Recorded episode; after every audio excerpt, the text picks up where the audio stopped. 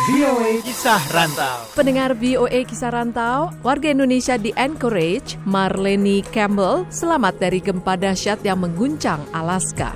Bagaimana keadaan Anda saat ini? Masih shaking ya karena aftershocknya terus-terusan masih ada. Jadi ya trauma banget karena besar sekali goncangannya, uh, keras sekali. Kita bertiga jam setengah sembilan tuh lagi duduk di ruang tamu. Okay. Suami saya sama anak saya yang laki tiba-tiba datang kencang sekali. Aduh, saya sampai shock sampai nggak bisa ngomong sampai gemeteran. Nah, saya bilang sama suami mobil harus keluarin nanti kalau ada apa-apa kita harus bisa kabur. Akhirnya kita bisa keluarin mobil. Terus saya ambil bawa paspor yang penting-penting aja paspor lah sama semua yang ada di dompet saya. Kalau harus pergi, pergi gitu.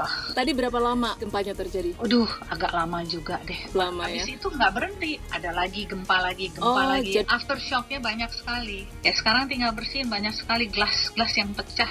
Apakah ada kerusakan besar? Sampai saat ini di rumah saya kita lihat nggak ada yang split ya, nggak ada wallnya split karena dia rumah lama dibangunnya tahun 78. Terus sudah gitu microwave saya nih jatuh ke bawah tuh udah rusak nggak bisa dipakai lagi. Di pantry saya nggak pintunya nggak bisa dibuka karena barang-barang jatuh dari shelf. Makanan saya di kamar saya juga waduh berantakan deh. Kemudian bagaimana situasi di kota Anda? Eh, situasi di sini sekarang udah aman ya, maksudnya orang-orang udah kalem. Tadi waktu kita berangkat pertama ke airport, waduh, itu yang namanya macet.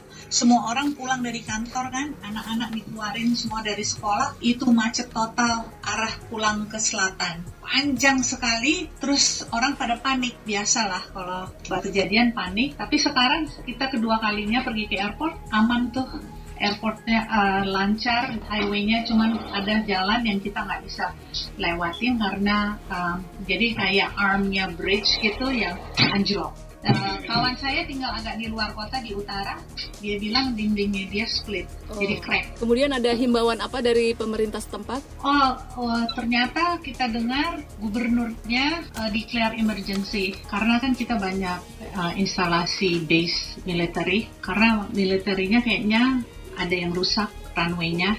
Jadi kan itu fatal buat uh, base uh, angkatan udara segala macam. Jadi di declare emergency dan nggak tahu. Apakah ada himbauan untuk pergi ke shelter pengungsian? Nggak, nggak. Kita nggak perlu. Di rumah listrik udah nyala dan kita nggak perlu tinggal di shelter. Orang-orang juga nggak ada yang tinggal di shelter. Umumnya kecuali homeless kali ya.